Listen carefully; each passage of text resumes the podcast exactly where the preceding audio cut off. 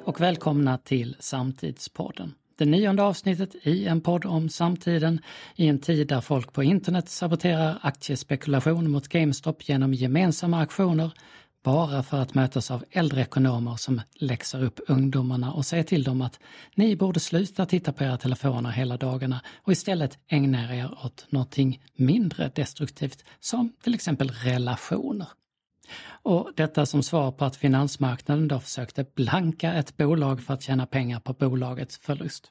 Och jag som inte riktigt vet var jag ska navigera i den här finansiella djungeln samtidigt som jag försöker lära mig att uttala ordet statsepisotolog. Ja, eftersom även tigrar numera får corona. Jag heter Anders Milner och med mig har jag precis som vanligt Jasmin Arhan Moder som fyller 50 idag. Ja, herregud, vilket högt nummer. En sportfråga, hur känns det? Eh, det är väl lite konstigt. När jag tittar på siffran så känner jag att det kan väl inte ändå stämma. Men så känner man att det, man har ändå hunnit med en del. Så det känns ändå ganska skönt. Skönt? Ja. Mm. ja. Eh, nervös? Nej, jag vet inte riktigt vad man... Jag blir nervös över att jag inte vet vad jag ska vara nervös över. Snarare. Men jag vet inte, nej, det tror jag inte. Inte än i alla fall. Hur firar du detta förutom att spela in en podd? Ja men det är väl det man gör. Det, det, det är det, det är detta 2021, som är firandet. då firar man med podd. Exakt. Jag tycker det är good enough. Vi får se vad dagen har att Det räcker långt. Mm. Vi kan inte tänka oss ett bättre firande än att prata här med er kära lyssnare och vi kastar oss rätt in i veckans medieflöde.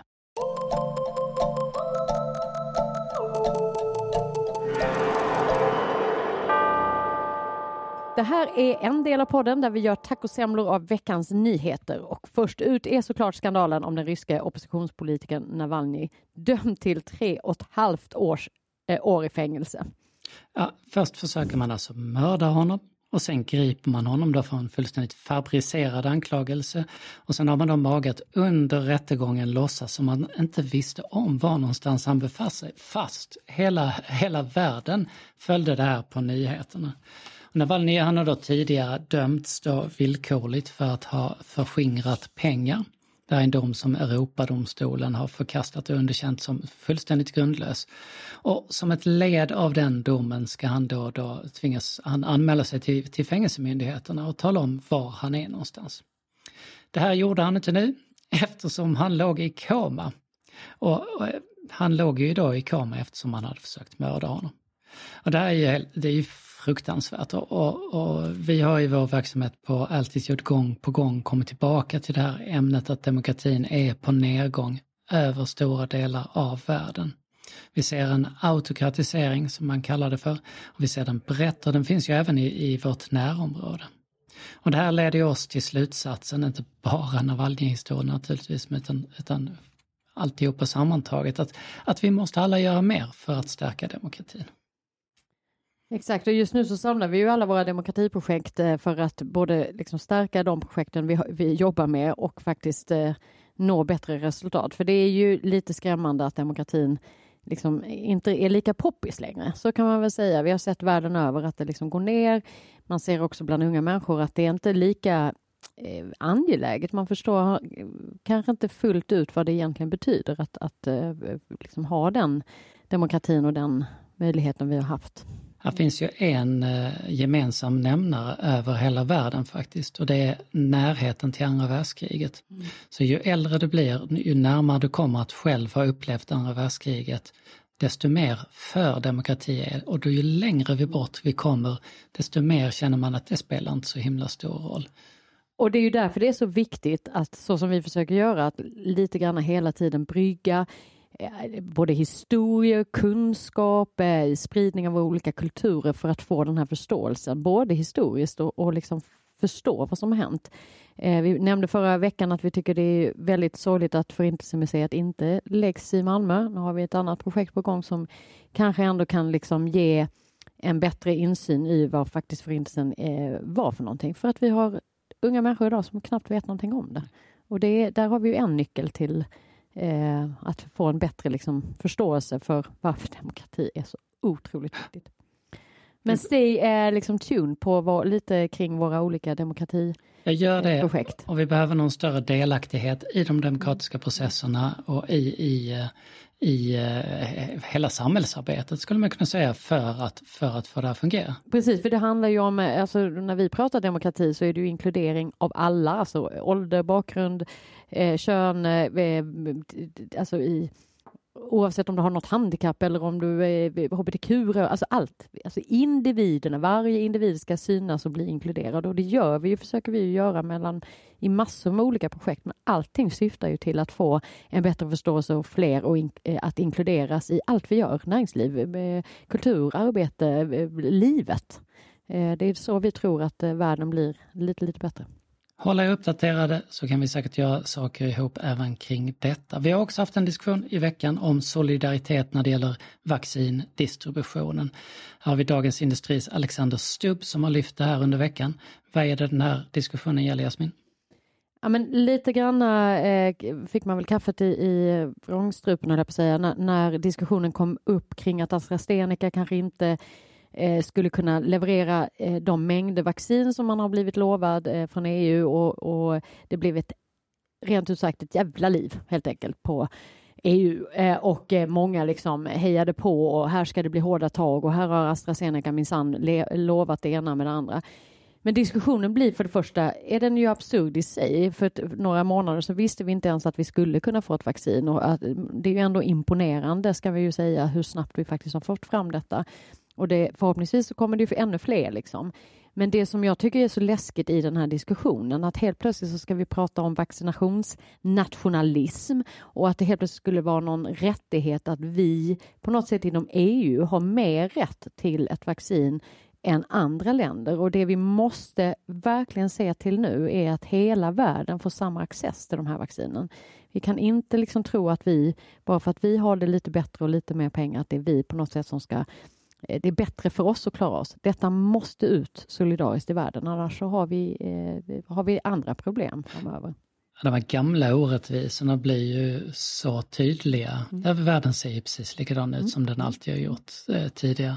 Vi, vi, eh, den siffran jag har sett senast är att i, i Sverige vi har 0,4 procent av svenskarna som har blivit färdigvaccinerade.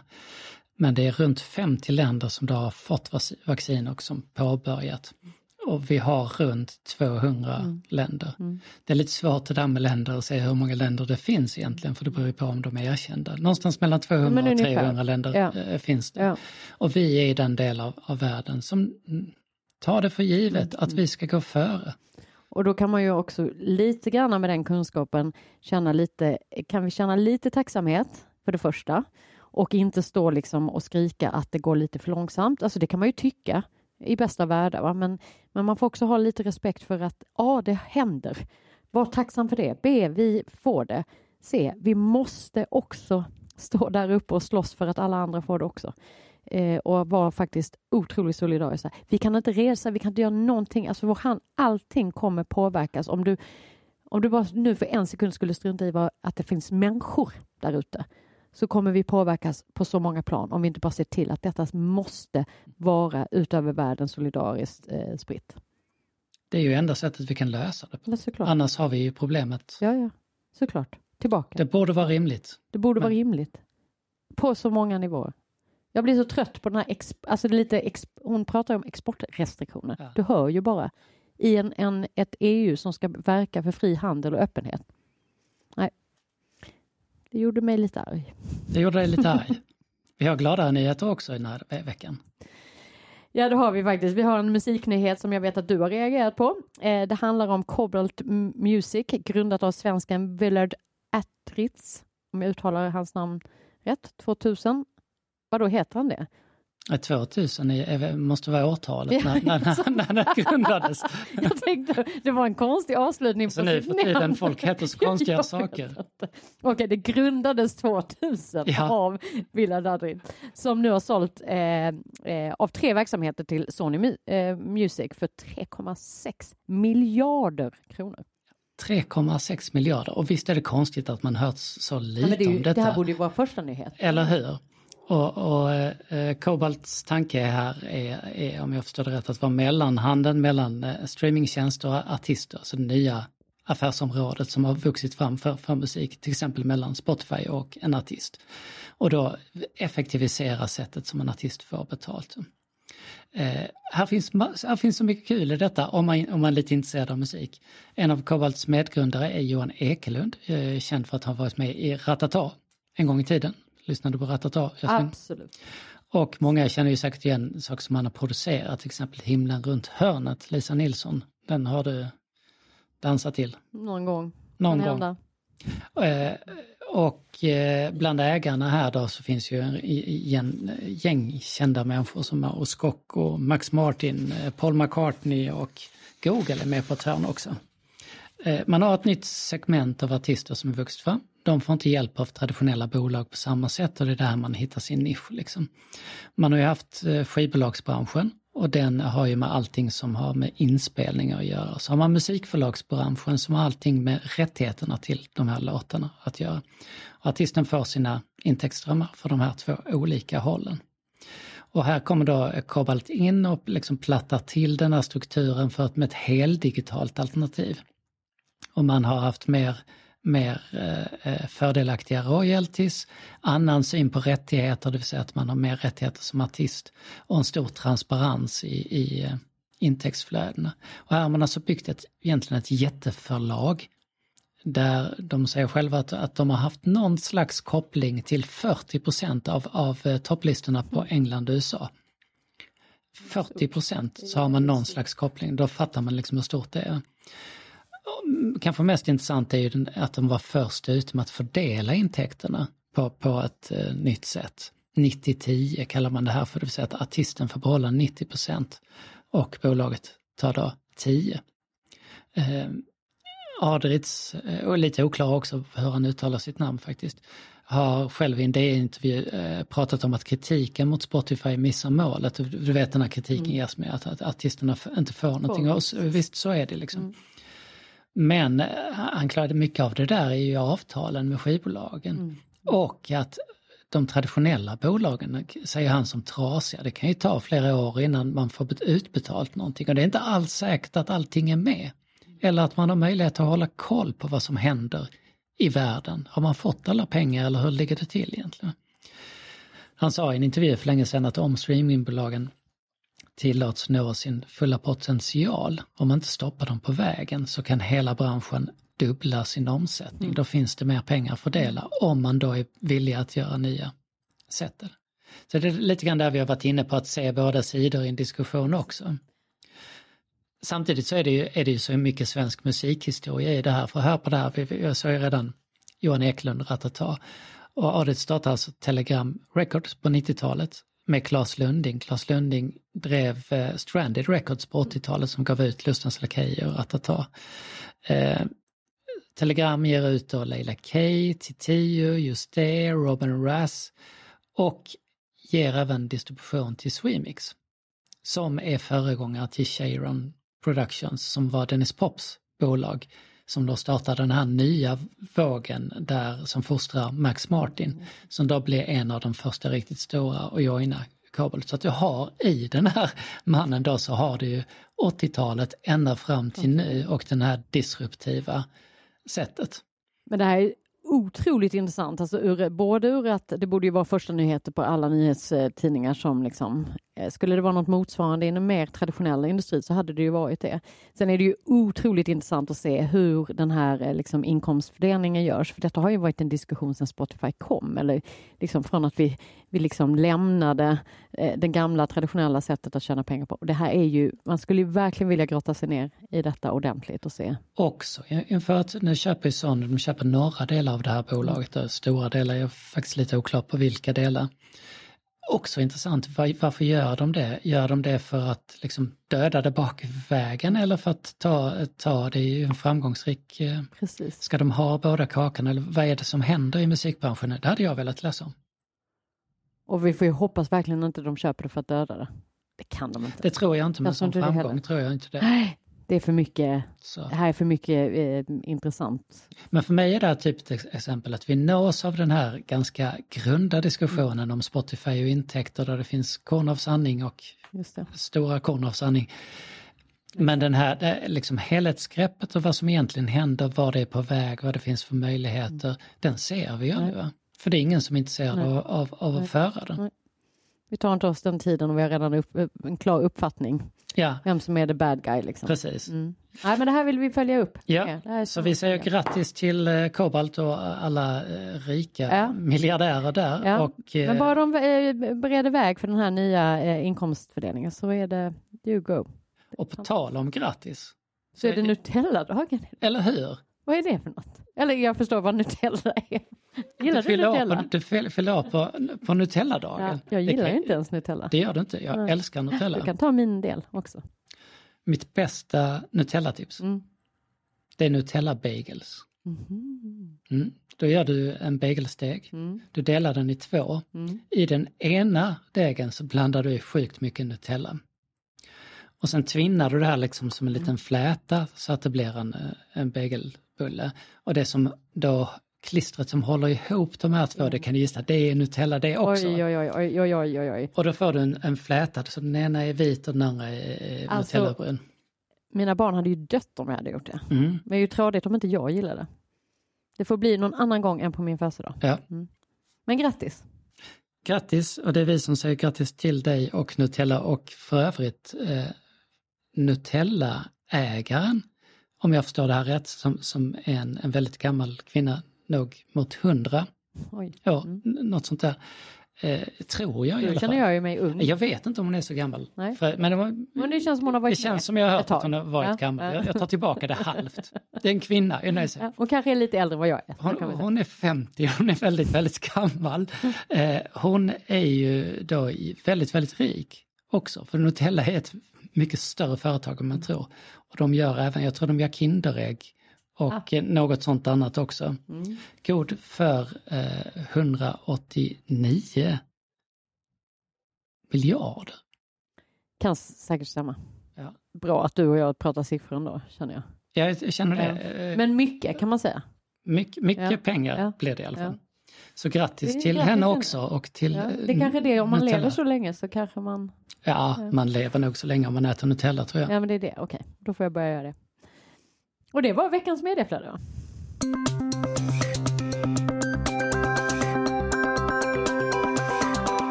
så har vi en inbjudan. För den 12 februari så kör vi en öppen och en kostnadsfri konferens där vi ger alla våra tips på det som nästan alla brottas med nu för tiden, nämligen hur man genomför möten på ett vettigt, kul och lyckat sätt.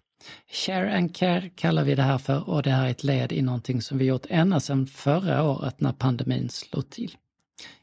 Jasmin, berätta lite grann om tankarna.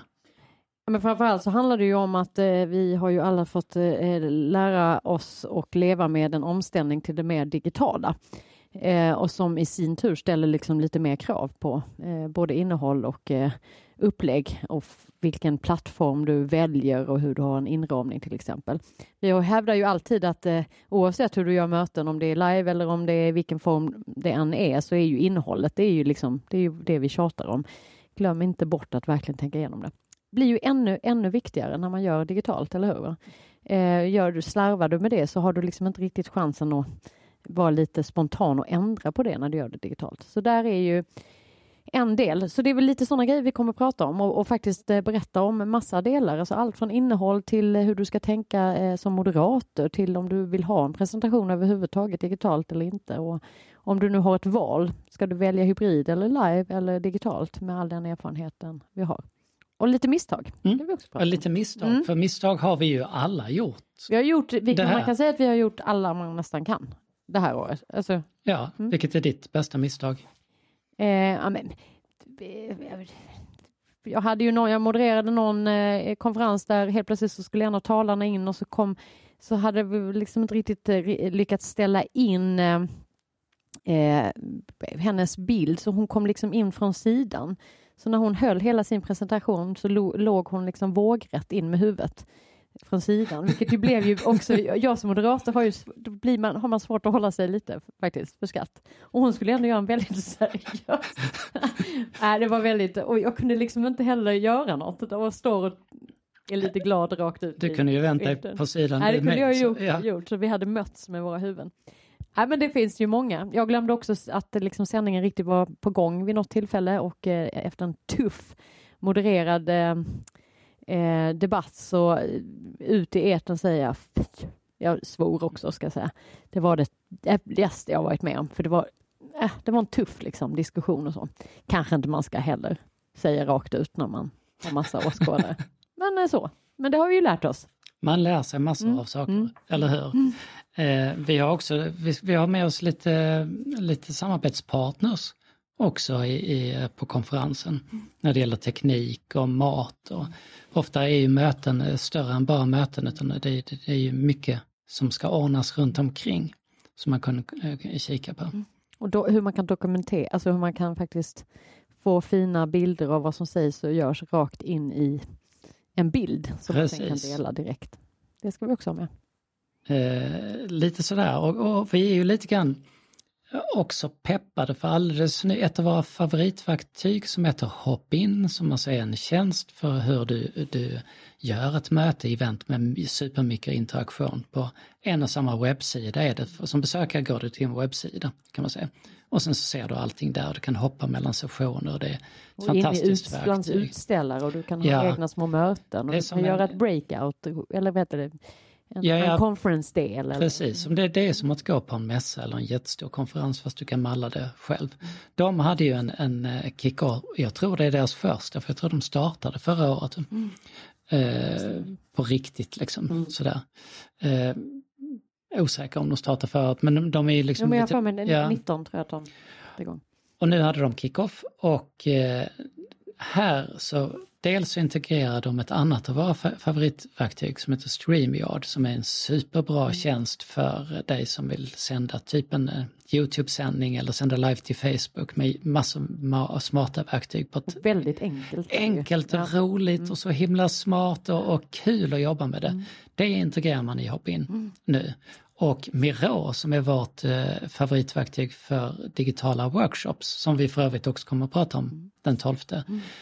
De integreras också på ett sätt som är så fantastiskt att jag när jag testade det jag trodde att det var någon slags magi. Jag trodde inte riktigt mina ögon hur man faktiskt det... kan göra det så här bra. Och man kan bara säga så här, nu var jag inte med på den här lilla kickoffen igår, eh, men för er som lyssnar då så kan jag ju bara tipsa om att höra eh, mina kollegor berätta mer om detta då nästa fredag den 12 februari för att Ja, faktiskt, det var länge sedan jag såg en sån glädje att jobba i digitala möten eftersom vi alla börjar bli extremt trötta på eh, den här liksom, eh, ganska platta interaktionen. Men eh, om jag förstår det rätt så herregud, vi, risken är väl att vi aldrig någonsin kommer gå in i fysiska igen därför att det här möjliggjorde ju allt, Och- var min känsla. Och dessutom så med, med nya mobilappar som kommer till detta så får vi äntligen det här som svaret, tror jag i alla fall, som vi har letat efter på när vi, hur gör vi ett hybridmöte? Hur löser vi det tekniskt? Och hybrid, ska vi bara säga det en gång, alltså, när vi pratar hybrid så är det ju att du, det spelar ingen roll om du är på plats fysiskt eller digitalt och kan du, är du med digitalt så kan du sitta i Haparanda eller Sydafrika eller eh, Tanzania, det spelar ingen roll. Men känslan för dig som är deltagare ska vara att det spelar ingen roll. Du blir lika sedd, du blir lika hörd, du blir lika, du kan vara med interaktivt precis på samma sätt som om oavsett om du är digitalt eller fysiskt. Det är ju det som är hela poängen med, när vi pratar hybrid. Det är inte Precis. att någon liksom kan se något på en skärm och någon annan inte. Liksom. Och vi har ju ett specialavsnitt av podden som, som kommer jula som ni kan höra på om ni hör det här för första gången. Men eh, det som är ju så intressant med det här samtidigt som slog mig när jag satt på den här kick-off-konferensen på, på PIN, hur mycket som har hänt det här året. Det känns ju samtidigt stillastående, det känns ju som vi har varit i det här läget hela livet och samtidigt som det gått så snabbt. Alltså för ett år sedan ungefär så gick vi in i det digitala fullt med Zoom och med bara med Zoom har det har ju hänt så fruktansvärt mycket det här året och med folks mognad och så vidare. Och sen så kommer ju nästa steg då på höstkanten med eh, Hopin och andra verktyg som tog ett litet större grepp om interaktiviteten egentligen kan man säga. Att den här konferensformen, hur gör man, om vi är väldigt många människor som gör många olika saker samtidigt, hur gör man det på bästa sätt? Och nu då, och, det är allting på mindre ett år, så kommer Nej, nästa sätt med integreringen av de här verktygen på, på ett så fantastiskt sätt. Det, det har aldrig varit så spännande att göra möten som nu. Nej, jag. verkligen inte. Och nu är ju nästa grej att prata om, men vad, vad är det vi ska göra när vi ses live? Eller hur? Eller hur? Så att vi verkligen fokuserar på Mm. rätt saker när vi faktiskt ses. Och inte slösa bort människors tid. Och åter, precis, och återigen tillbaka till den här grunden. Nu har vi alla möjligheter. Mm. Vad är det vi ska göra? Vad är vårt innehåll och hur kommer vi vidare? Hur Och på tal om demokrati, hur många mer, fler kan släppas in eller bjudas in eller få lov att prata? Eller hur? Oj, oj, oj. Det är Händer mycket. dags och möjlighet för oss att göra skillnad. Allting ligger öppet för oss och det känns härligt. Eller hur? Också en födelsedagspresent Ja, Jasmin. tack. Och därmed är det dags för veckans Men hallå!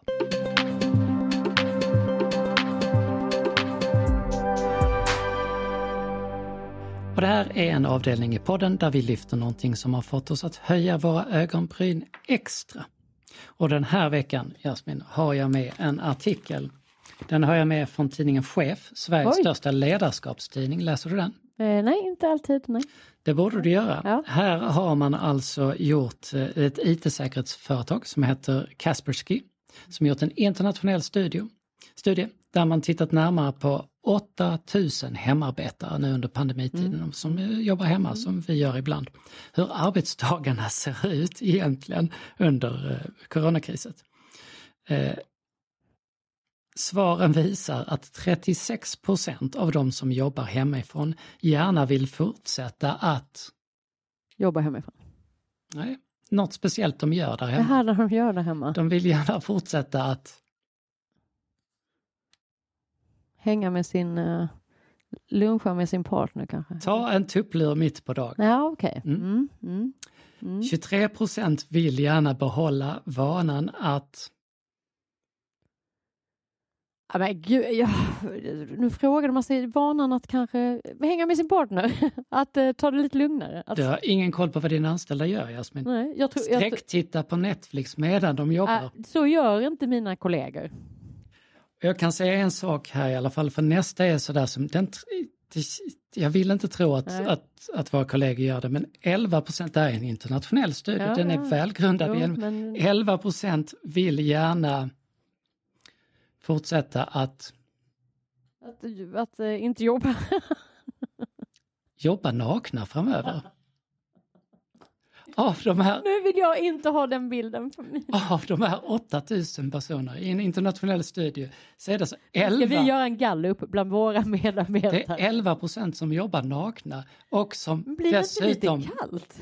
dessutom kryssar, skriver i det. Jag vill gärna fortsätta att jobba naken framöver. Vad gör de med sina... Det är de som inte sätter på videon i våra Zoom-möten. Det är de som har den avstängd. 48 procent säger däremot tvärt emot att vi vill gärna fortsätta jobba i bekväma kläder framöver. Det vill säga inte i de här jobbkläderna utan Pyjamaser, i, i pyjamasar. Mm. Känner Jag har jobbat mycket Ja. i pyjamas kan, jag- kan jag erkänna. Väldigt mycket. Men, men, Men eh, inte så med kavaj över liksom, utan du, du liksom... För att man inte med kavaj över. För att man ska synas i, i, i bild. Nej, det har jag inte. Och jag kan också outa att jag faktiskt inte jobbar naken. Inte jag heller kan jag också säga. säga, du behöver inte svara. Nej. Åh herregud. Och jag vill inte ha sista- den här bilden i min, eh, på min näthinna nu kände jag. den sista som är lite jobbig här, det är 8 procent, ändå ganska mycket, svarar att de gärna fortsätter att duscha mindre. Nej. Men det här, är- vi behöver ju prata om det här jättemycket mer. Ja, men det är, det, det är därför jag tipsade dig om den här tidningen Chef. Ja, men jag måste läsa, för det man har hört är ju att man ändå ser en, en ökad effektivitet av många som sitter hemma och jobbar. Ja. Eh, är ju väldigt intressant med Netflixandet och eh, eh, ja, okej. Ja, vi gör nog, jag tror att eh, det finns undantag, så kan Ja. man väl säga. Mm. Vad ska jag säga det? Kära lyssnare, påklädda eller ej, det här var allt för oss idag. Det är det fredagen den 5 februari och den här dagen 146 före Kristus så slutade puniska krigen med att Rom segrade över Kartago. 1928 föddes Tage Danielsson. 1929 föddes Hal Blaine. Vet du vem Hal Blaine är? Spel, du har med all säkerhet hört Hal Blaine, han är studietrummis, han är studietrummis, figurerar på eh, 36 000 låtar från 50-talet och framåt. Allt från Elvis till Beach Boys och Sinatra och allting. Eh, och på tal om trummis så spelar Ringo med Beatles Mhm. första gången idag 1962. Och jag som jag har träffat Ringo varit lite närmare än vad vi är nu Är faktiskt. det sant? Ja, för pandemin hade inte slagit till. Nej. Han har pratat till mig. Oj, vad sa han då? Sorry mate, I have to go. Men ändå. Men jag fick Men- hans autograf. Uff, Jag har det är väl stort måste jag säga. Det är stort. Mm, Vi tänker på honom just denna dag och det här det är allt för oss och du har lyssnat på Samtidspodden. Med mig, Jasmin Aran Modé och med Anders Milner. Samtidspodden produceras av Altitude Meetings och vi ses igen om en vecka. Till dess, ha det så jättebra. Hej då! Hej då!